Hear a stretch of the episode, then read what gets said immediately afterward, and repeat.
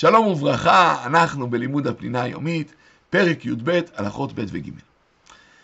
צריך להבין, זה ברור שאיסור עבודה בחול המועד כרוך באובדן הכנסות. כאשר אתה לא עובד, אתה מפסיד את שכר העבודה של היום הזה. אלא שזה לא נקרא הפסד, זה נקרא מניעת רווח. לכן כל השכירים והעצמאים צריכים לשבות בחול המועד, כדי שיהיו פנויים לשמחת החג ולימוד התורה, ואפילו אם שכיר מרוויח אלף שקל ביום, והציעו לו רווח כפול, צריך לשבות. כי מצוות השביתה חלה על כולם, על עניים ועל עשירים. אלא, כאשר אדם עלול להפסיד ממון או רכוש שנמצא ברשותו, זאת אומרת, לא שנניח הוא נגר והציעו לו איזה עבודה מאוד טובה לבנות איזה ארון עם תשלום כפול, לא, זה אסור לך וזה מניעת רווח. אבל אם אתה תפסיד דברים שכבר יש לך, מותר לעשות מלאכה כדי להציל את עצמו מהפסד. וזה נקרא היתר של מלאכת דבר האבד. והסיבה לזה, כי המגמה של איסור מלאכה, כדי שנהיה פנויים, לשמוח, ללמוד תורה, אבל אם אדם דואג מההפסד, הוא לא יכול לשמוח, לא יכול להתפנות. חוץ מזה שהתורה חסה על מונם של ישראל, שאם במשך שבעה ימים אדם לא יוכל לטפל בבעיות הדחופות, הוא יגיע לידי הפסד. לכן, בעל כרם, שהענבים שלו הבשילו, ואם לא יבצור אותם בחול המועד, ייגרם לו הפסד משמעותי, רשאי לבצור את הכרם במועד. מי שדלת הבית שלו נפרצה, מערכת האזעקה שלו התקלקלה, הוא חושש מגנבים, יכול לתקן אותם מלאכת אומן. צינורות המים שבביתו התפוצצו, ויש חשש שהבית, הרהיטים, יינזקו מהמים, מותר לתקן את הצינורות. הוא הדין לגבי מסחר, אם יש לאדם חשש שאם הוא לא ימכור את הסחורה במועד, לא יהיה לו קונים והוא יפסיד אפילו את הקרן, מותר לו למכור. אבל אם גם אחרי הקרן, אחרי המועד, הוא יגיד, למכור במחיר העלות אני יכול, אבל אני לא ארוויח.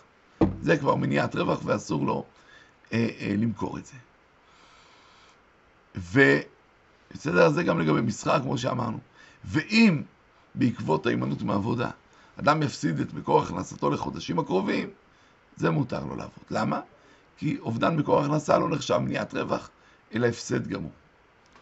על גבי הכלל היסודי, שכל שזה דבר האבד, הפסד מותר, אבל מניעת רווח אסור, צריך להגיד עוד כלל.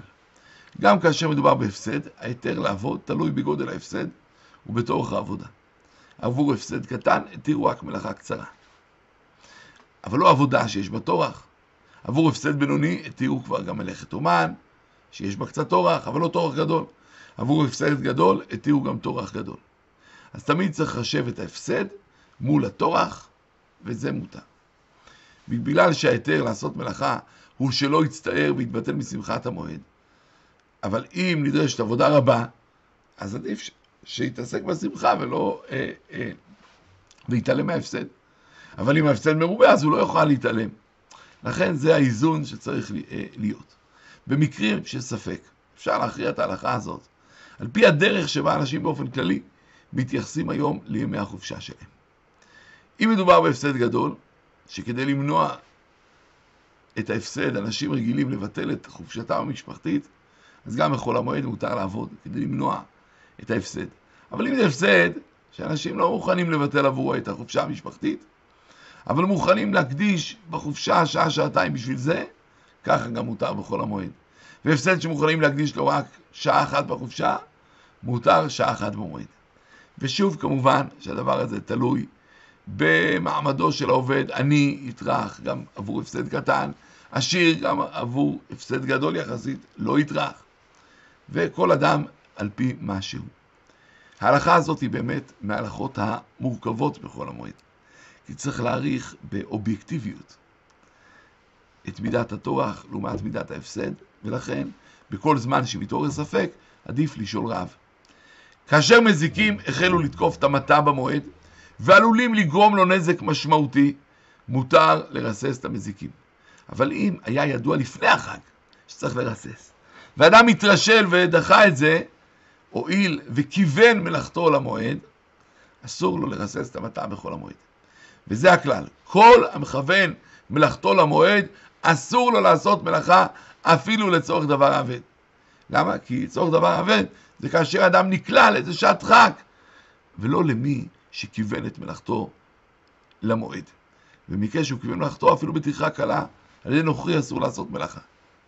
ואפילו אם לא ידע שאסור לכוון מלאכתו במועד, כיוון שכיוון, המלאכה אסורה. ואם כיוון מלאכתו למועד ועבר ועשה אותה בכל המועד, אז באמת אסור לו ליהנות ממה שהרוויח. בימים שהיה כוח לבית דין, אפילו היו מאבדים את מה שעשה בכל המועד, ואם מת, לא היו קונשצים את יורשיו. מי שקיבל על עצמו עבודה, וסוכם שהוא יסיים אותה אחרי תאריך מסוים, אם הוא יסיים אותה אחרי תאריך מסוים, ישלם קנס. אם כאשר הוא קיבל את העבודה היה בטוח שהוא יצליח לסיים אותה בלי לעבוד בכל המועד, אז ממילא יהיה מותר לו לעבוד בכל המועד. אבל אם מההתחלה הוא ידע שגם אם הוא יזדרז, יש סיכוי גבוה שהוא לא יספיק והוא יצטרך לסיים בכל המועד.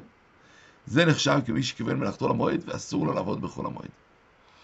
באופן כללי, אם נרצה להגיד כלל יסודי, ככלל יש לדעת שההיתר לעבוד בכל המועד הוא רק למקרים מיוחדים, שהם יכולים לקרות באקראי. לכן, בעל עסק שמבקש בכל חג היתר לעבוד משום דבר אבד, בדרך כלל אין להתיר לו.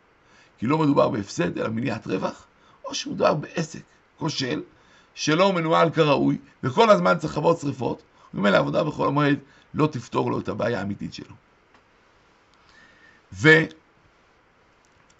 ונסיים בשאלה, כמו שלמדנו, אדם שהוא בא להחליט האם מותר לו לעבוד, כמה מותר לו לעבוד, אז הוא נתקל בבעיה, כי כגודל ההפסד, כך גודל הטורח והעבודה שמותר. ואיך אדם יישאר מה מותר, מה אסור, כמה מותר, כמה אסור, מה הדרך שאדם יכול לנסות לשער האם מותר לו או אסור לו לעשות את המלאכה. שלום, שלום.